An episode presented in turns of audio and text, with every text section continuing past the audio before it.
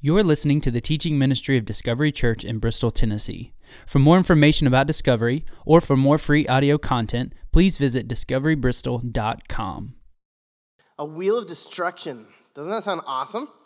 Right? I'm excited. Uh, several months ago, the, uh, a group of our girls and their moms went to the True Girl event. And Sarah was one of them, my wife, and, and our daughter Abigail went. And uh, on the back of the True Girl program was an advertisement for Born to Be Brave. And Sarah thought, hey, this would be great for Matt and Isaiah to go to. And so um, she looked it up and couldn't find where it was going to be in our area. And she emailed them.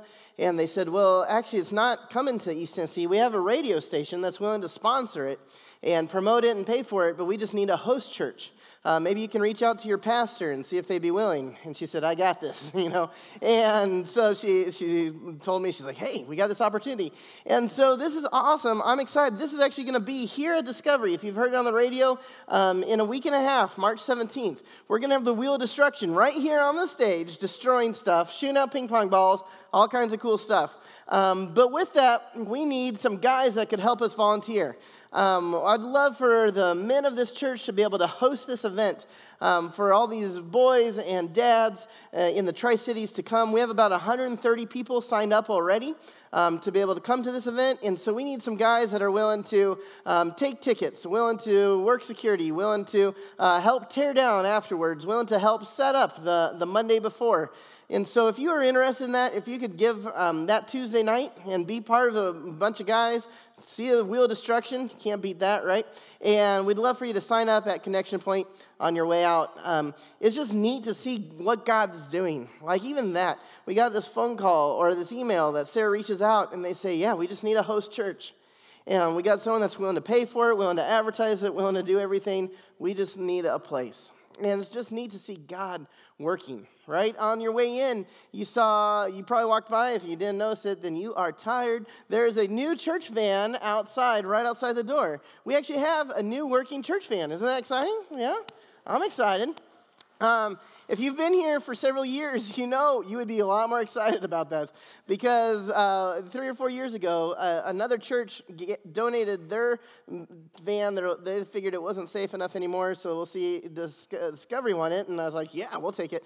And so it was uh, a beat up van. Steve Gibson took it and made it safe to drive, but it still was leaking, and there were certain seats that you couldn't sit in if it was raining, otherwise you'd get soaked. And there's mushrooms growing in the carpet, but we were thankful to have a van. And so it's amazing to see what God's done to be able to bring us to a point where, uh, because of your giving and your generosity, we have a van that was used this past weekend um, for a children's event. It's going to be used this weekend for a middle school event down to Atlanta. And so it is uh, such a blessing. And so it's been neat to see God working in Born to Be Brave, in, in the van, and Sent to Serve coming up. In so many things, we've seen God's hand. And I truly believe it's been, his hand's been alive and active in, in this Discovering Jesus series. Uh, on your way out last week, maybe you got one of the little booklets. Uh, I think we have a few still on the table if you didn't get one.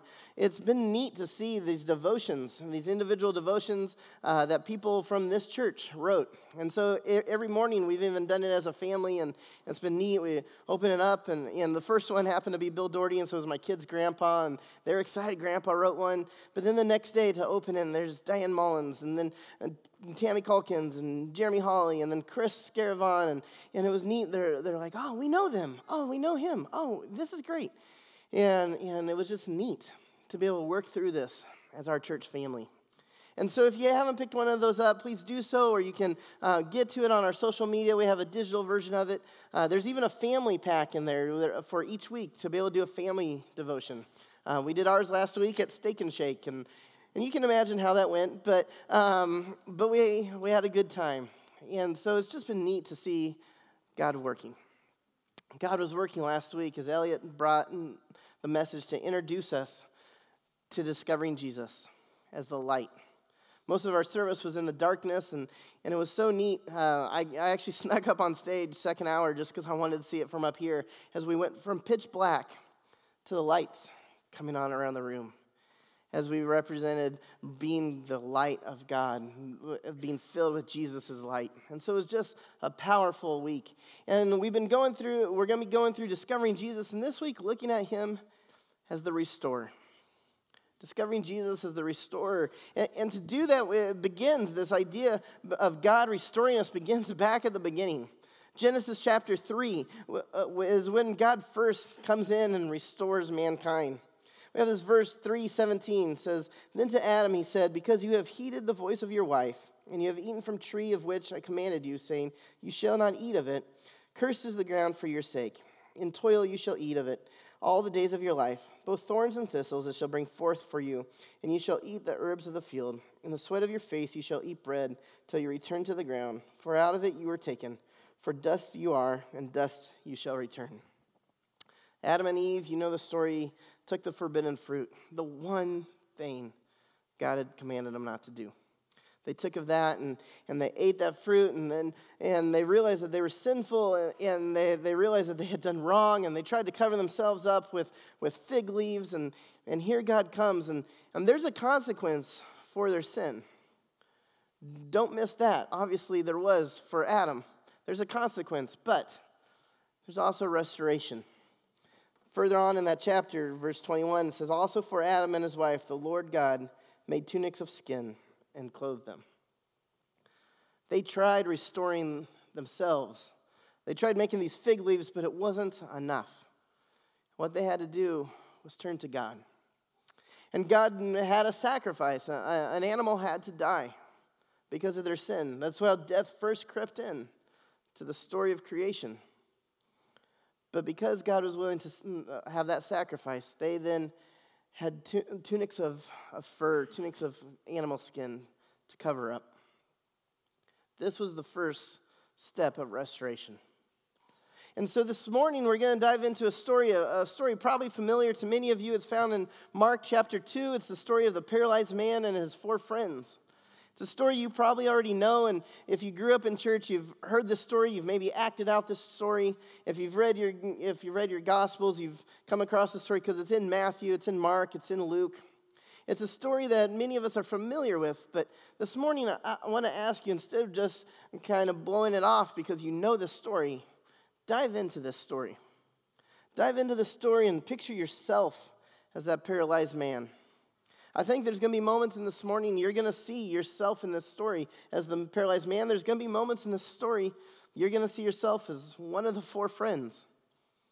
There might even be moments in the story that you're going to see yourself as one of the Pharisees that are in the story. Dive into the story as we see Jesus, as we discover Jesus as the restorer. Open your Bibles to Mark chapter 2, or we'll have it up on the screen. Uh, as we go into the story of Jesus as the restorer, chapter 2, verse 1. A few days later, when Jesus again entered Capernaum, the people heard that he had come home. Jesus had been in Capernaum. He had, had taught in, in Peter's house. And then he went out and he, he gathered more disciples. He performed some miracles. He did some teachings. And now he's come back to Capernaum. And so I picture that he came back. I, I would think he came back kind of as a, a break kind of as a rest, as to find some peace, to get rejuvenated, to get, uh, to get ready, to be able to go back out. But the people have heard he's here. Word has got out. They see his disciples in town and they know wherever they are, Jesus is going to be there too. And, and so they start asking, have, have you seen Jesus? Have you seen Jesus? And word gets out that he's at a certain house. Most likely it was probably Peter's house because that's where he went in chapter 1 when he was in Capernaum.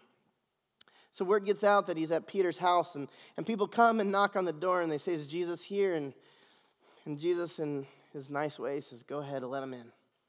And so a crowd comes and they begin to learn from him, and, and word gets out, and more people come, and soon the home is packed. Verse 2 says, They gathered in such large numbers that there was no room left, not even outside the door, and he preached the word to them. I love this part because it's important to note they're not packed in there. They're not coming from all around, from Capernaum and from other villages, all because they want to be healed, all because they want to see miracles. They're coming just to hear him teach. They're that amazed, that marveled at his words, at his teaching, that they are coming in, in, in crowds, in groups, packing into this home, that they're willing to stand outside and just hope to listen in from over the fence because they just want to hear what Jesus has to say. The same thing that he's saying we have in our scriptures. We have his teachings. We have the Sermon on the Mount. We have these things, and so often we, we just take it for granted and we gloss over the Gospels. Oh, I've heard that before. The crowd is coming from nearby villages just because they want to hear what Jesus has to say. And we have it every day in our phone. We have it on, on the Bible on the shelf at, at home. And we often ignore it. The crowds are coming to hear his words. And so the crowd comes and the house is packed. As far as we know, Peter was an upper middle class fisherman, came from a, a, fisherman's family, and they had boats, so we think that he's upper middle class. And, and the homes in that time for upper middle class would have, if you can picture, kind of a courtyard, a square courtyard surrounded by rooms. And in that courtyard, there was awnings that would kind of uh, cover much of the courtyard to protect people from the sun and, the weather and the elements. And then one part of the courtyard would lead out into a gate that would go onto the city to the city street. And so here you have this crowd, and, and I just kind of picture that Jesus is in a corner of that courtyard, underneath an awning, protected from the sun, and he's teaching. And this crowd gets fuller and fuller and more and more crowded. Because it's people not just from Capernaum, but from all over. The word has got out, and there's, there's people that want to learn, there's people that are curious, there's people that are just going along with the crowd, and there's people that are looking to criticize. The Pharisees and teachers of the law have heard that this Jesus is teaching, and they're wondering what is this teaching that he's had, what he's doing, and, and they've heard rumors about it, and so they've come too. And as Pharisees, they've had the seat of honor, and the crowd would open up for them and let them come in. And so they're sitting right there at Jesus' feet, hearing him teach. And so the crowds have gathered, and the home is, is packed. And then we get to verse 3. Some men came, bringing to him, bringing to him a paralyzed man, carried by four of them. We don't know much about the paralyzed man. Really, we know very little. Perhaps the man was born paralyzed. That this has been his whole life, this is all he's known. That when the other kids went and played, he didn't get a chance to. That when the other people were, were going and courting, uh, courting wives, that wasn't an option for him. That when the other men are now working, the best he can do is beg for change. This has been his life, and, and perhaps, the, perhaps this is all he's known. And so now, every day, the only thing that a crippled, a crippled beggar, a crippled person could do in this time was to beg. So every day he goes by the city gate, people have to drag him there, carry him there, place him down, and he's on the ground where people kick dust in his face. Perhaps spit on him, maybe, just maybe, they'll give him their loose change. But very rarely would they even look him in the eye. It's a hard existence that this man has had. Perhaps uh, he wasn't born like this. Maybe, maybe he, there was an accident. I don't know which is worse to imagine him that he's always been like this, or, or perhaps maybe that he has a wife and kids, and then there was a tragedy. And there's this accident, and now he's paralyzed. And he asks his friends to be able to drag him to the city gate just so he can make a, a little bit of money to be able to support his wife and kids because he can no longer do the job that he once did. We don't know the man's story, but we know he's got some friends. We know he's got these four guys that, that have been there by his side. Maybe they're his brothers, cousins, or, or friends. Maybe when he was little and he was paralyzed, that he just used to kind of throw him over their shoulder and have him ride piggyback, and they would all go down to the river and play and just sit him on the side. But now that he's older and a man, it takes four of them to carry him around. But he's got these friends. And I like to picture one of the friends is that crazy friend, right? You guys know that, that crazy friend, that group of your friends that is always coming up with something nutty to do, like that is always extreme, kind of slightly questionable ideas. And if you can't think of that friend in your group, then that's probably you, all right? Other people right now are thinking of you in that group. And so that, that's usually my role. And so we got this crazy friends. And so I picture that they get there and they're coming up and they see the crowd is already on the street. As they get closer, they turn to each other and they turn to the paralyzed man. They're like, man, there's no way we're going to get in here. Maybe a kid could have crawled in and weaved in and out and got up to Jesus, but no way four grown men carrying a stretcher are going to get up into the center of the courtyard. And then that crazy friend has an idea. He's like, just wait.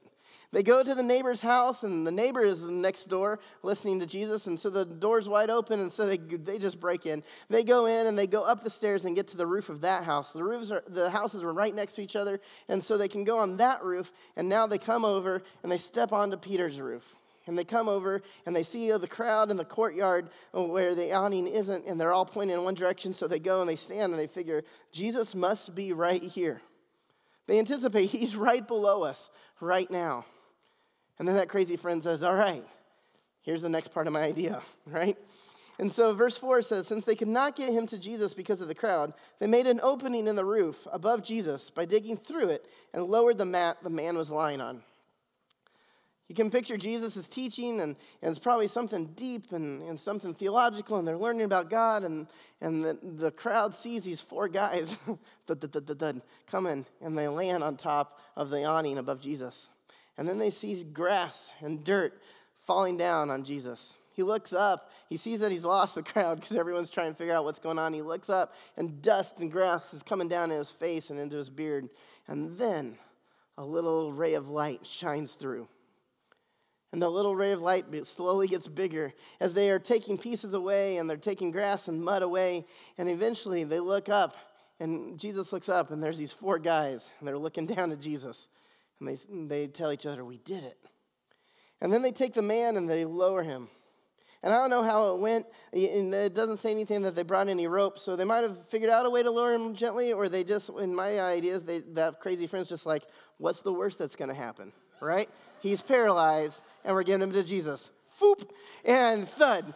And so he just lands at Jesus' feet, and he got him picture like the curious face that this paralyzed man would have as he sees the crowd the Pharisees staring at him, Jesus looking down at him, and him looking up at Jesus.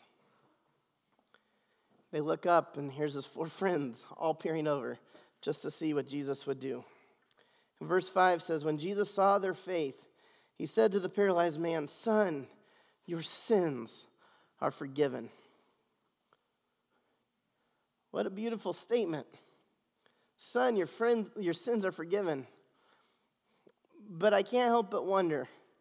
Like I said, if you picture yourself in this story, picture yourself as one of those friends, right? You've been carrying around your, your buddy for a long time, and he's heavy, and he's a burden, and he, and he can't even have a job, and he just wants to be normal, and he just wants to, to walk and dance and have a job, and he can't do any of this. And you found a way to get him to the feet of Jesus, and Jesus says, Your sins are forgiven. It's one of those friends that I think I might even be a little disappointed, a little sad, thinking, that, That's great, Jesus, but that's not what we're here for. We brought him to be healed, we brought him so he'd be able to walk. And, and as I sit here and see the story, like I said, I, I picture myself a, a little bit as one of these friends that sometimes I have a plan for what I want Jesus to do.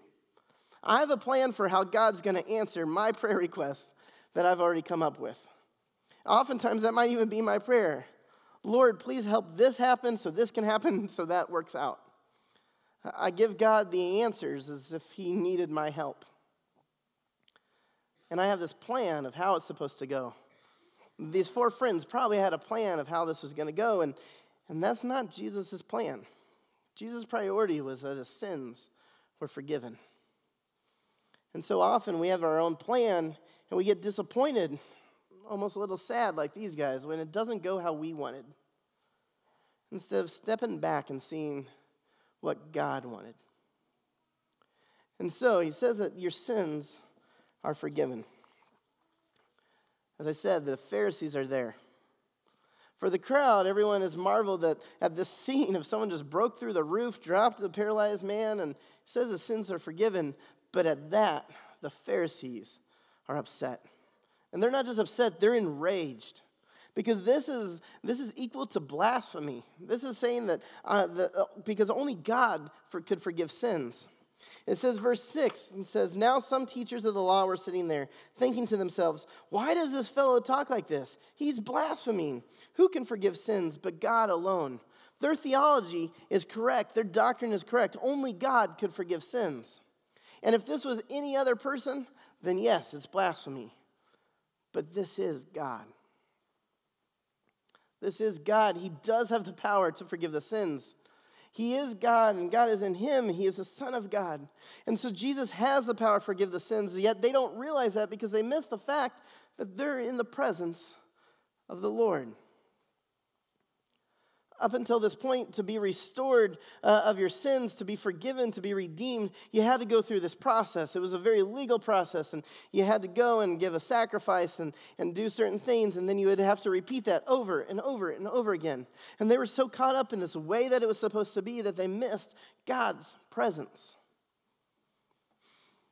As I said, you might relate to the friends in the story, and at times I think I relate to the Pharisees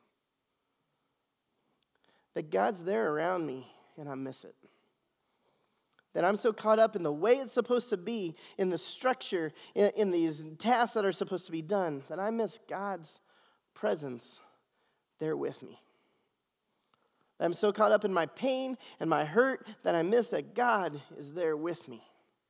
I'm so caught up in my own anxiety, then my own worry, in my own fears, that I miss that God is there with me. I don't know if that's something you've experienced, but I know there's times that I miss God's presence when He's right there in front of me. And so this is what they they found themselves that they're upset and they miss that God is there with them and they call and they say that it's blasphemy. In verse 8 we see the second miracle of the story. Right? The, the first miracle is the forgiveness of the sins, but here comes the second miracle. Immediately, Jesus knew in his spirit that this was what they were thinking in their hearts. And he said to them, Why are you thinking these things? The Masoretic text says, Why are you thinking these evil things? Jesus knows what they're thinking in their hearts, and, and he knows that this is not of God, that these are evil thoughts. To, to say that he's blaspheming would to say he's not God, and he is. He is 100% God and 100% man. And to say those things would be completely wrong. And he's saying, Why are you thinking these things? And then he continues, Which is easier, to say to this paralyzed man, Your sins are forgiven, or to say, Get up, take your mat, and walk? Obviously, both would be easy to say, but only one could you prove. If he had said, Get up and take your mat and walk, and the man was still paralyzed, obviously they'd be able to prove right then and there that Jesus was crazy, that Jesus was a liar, that Jesus was a false prophet. So, which is easier to say? Your sins are forgiven. That's when they couldn't prove. They can't prove if this guy's sins are gone. They can't prove if he's telling the truth or not. And so he says, which one would be easier, to say your sins are forgiven or to get up and walk? And then he continues, but I want you to know that the Son of Man has authority on earth to forgive sins. So he said to the man, I tell you, get up, take your mat, and go home. It's almost as if Jesus is saying, I, I told you, I got the authority. The most important thing is the restoration of his soul. That's the thing that was most important to me. And so that's what I first did was to forgive his sins. But in case you're questioning that I have that ability, let, let me show you this as well. Get up, take your mat, and go. See, in this time, the, the Pharisees would have figured that he, this man was paralyzed this because of the sins. Sometimes there's a debate if it was his sins or the sins of his father uh, and his parents, but either way, they thought oftentimes that physical ailments were the result of sins. So, in that mind of thinking, picture this He's already forgiven the sins. You want proof? Get up and walk away. The sins aren't putting him there on the mat anymore. The sins aren't having him paralyzed there anymore. Get up and walk. And so, verse 12 says, He got up, took his mat, and walked out in full view of them all. This amazed everyone, and they praised God, saying, We have never seen anything like this. I picture those friends are just ecstatic on the roof, and they go and they run to the neighbor's house, go down the stairs, and they go outside waiting for their friend to come out. The crowd, the man picks, stands up, pick, rolls up his mat, and the crowd is just in awe. This is the beggar that they see every day on the city gate. The, the crowd separates and to let him walk out the gate to meet his friends. And I just got a picture. The scene was awesome. This guy's got just radiant joy. He's shocked, but he's excited. He's giving high fives to the people that used to kick dust in his face because he's so excited. And he goes outside and he meets his friends, and they just jump up and down and they're rejoicing. They're, and they're hooting and hollering. They're so excited. And I love it says, This amazed everyone as they praised God, saying, We've never seen anything like this. This amazed the crowd. And it's important to note in Mark chapter 1, in this same house, in Peter's home, there's already been a healing. Jesus already healed Peter's mom. They have seen that before. They're excited and ecstatic and amazed because they've never seen someone forgive the sins. The thing that makes this whole crowd excited, this whole crowd ecstatic, is the same thing that you and I get to experience. That we, that we have the experience that our sins are forgiven, that we have salvation, that we have eternity in heaven. This morning during first hour, we had three kids that were baptized. It was so exciting to see that, to know that these kids, their salvation is locked in, that they have eternity with Jesus as you talk about that, the crowd was amazed and they said they'd never seen this before. How exciting is that we have seen that before in your life, in my life, in these kids' lives this morning. We have seen this. How amazing and wonderful is that? And his four friends are excited, and he's excited. And the whole crowd is stunned because he's been restored spiritually, his soul. The paralyzed man was restored from being paralyzed. He was restored from a life of begging he was restored from a life of indignity. He was restored from a life of people kicking sand and dirt in his face. He was restored from a lifetime of being paralyzed and having to rely on his friends to drag him around. He was restored from his sins, most importantly. That's the first thing Jesus focused on was your sins are forgiven. He was restored from his sins. As Elliot talked last week, that Jesus is the light and the darkness is our sins. The darkness is Satan. The darkness is the world. And he was restored from the darkness into the light. What are we restored from? As I said, we see ourselves in the, the friends, perhaps in this story. Perhaps you saw yourselves in the Pharisees. But maybe you can see yourselves in the story as the paralyzed man, because each of us have been restored from something. I hope and pray that you have seen Christ in your life restore you from something. That perhaps you've been restored from the pain of the past. Perhaps you've been restored from an addiction. An addiction you couldn't break, but, you, but with, through the help of Jesus Christ, eh, you were able to overcome this addiction. Perhaps you've been restored from a failing marriage that your marriage was falling apart and Jesus came in and through, through focusing on him and counseling, you were able to save this marriage. Perhaps you've been restored from bankruptcy or depression or despair. Perhaps you've been restored from loneliness, from a broken home, from abuse. We've been restored from something. At the very least, we've been restored from our sins. How amazing is that? It left the crowd in shock. It left the crowd amazed to see someone restored from their sins. But it's not just enough to be restored from something, but look at what they were restored to. The man was restored from being paralyzed to being an example. That everyone in the town, every time they see him, whether they see him at the well or see him at the marketplace, see him when he's working, wherever they would see the man from this point forward, it would be a glory to God. That he was restored to, glorifying God, that his new life was a testimony of God's power, of God's strength, of God's restoration, of not only him physically, but of him spiritually. That he's been restored to something great. That when we are restored from something, it's important for us to see what are we restored to. You don't just restore something uh, and expect it to go back to where it was. that made it corrupt in the first place. Several weeks ago, we looked at a dresser that, that I had come across, and, and it was beat up and had been weathered, and animals had used it for shelter, and it was just disgusting. And we put a year's worth of work into making it nice and, and polishing it and cleaning it out and removing the smell and putting on new handles and so forth. Now imagine if we took that beautiful new dresser and I put it back outside. Just let it get weathered again, let the animals find shelter in it again. That's not, that wouldn't have been worth it. What would be the point of restoring that dresser? No, it was restored from a weathered piece of furniture to the centerpiece of our house. What are you restored from? What are you restored to? From an addiction that you're restored to pow- the testimony of the power of, God, of Jesus Christ to overcome that addiction. That you're restored from despair and depression to joy that you could only find in Christ Jesus.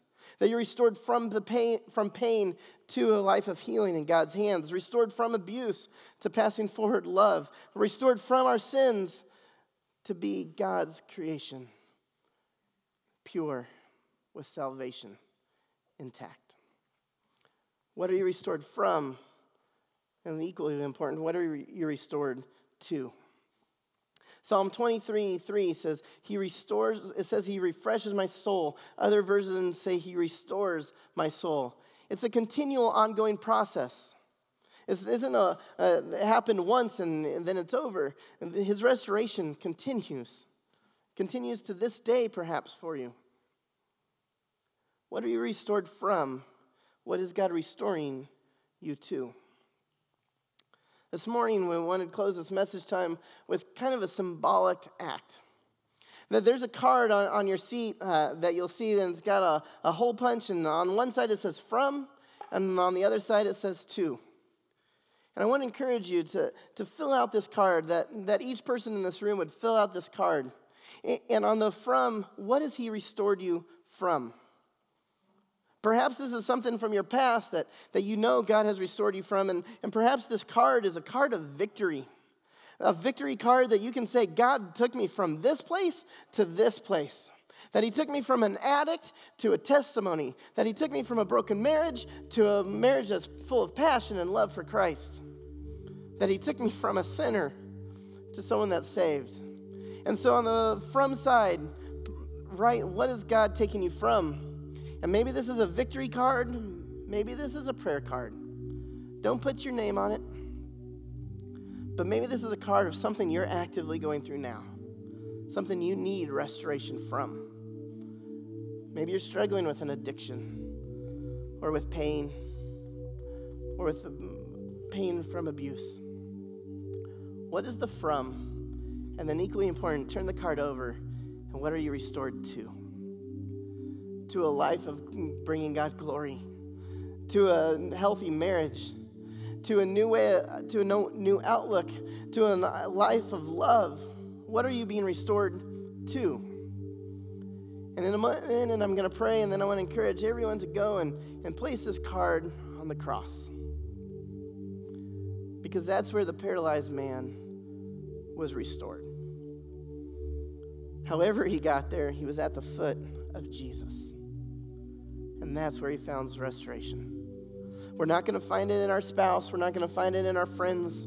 We're not going to find it in our coworkers. We're not going to find it in a self help book. We're not going to find it in a counselor. We're not going to find restoration in your family. You're not going to find restoration in your parents, in your siblings, in your neighbors, in anywhere like that. The one place we can find true restoration, true redemption, is in Jesus Christ. This is where we will find where we can be restored from, and what we're going to be restored to. So I'm going to pray, and then I want to encourage you to go place that card on the cross to give this to Jesus. This, this victory card of what he's already done, or maybe this prayer card of what you need him to do. And place this at the cross. If you'll pray with me. Lord, we thank you for your love and care. And God, we thank you that you have redeemed us, you have restored us. Lord, right now I just pray that as we fill out this card, that it'll be an act to, to have a physical way to remind us of what you have done or what we're crying out to you to do. God, you are the great restorer. And this morning, as we discover Jesus, let us discover you as the restorer.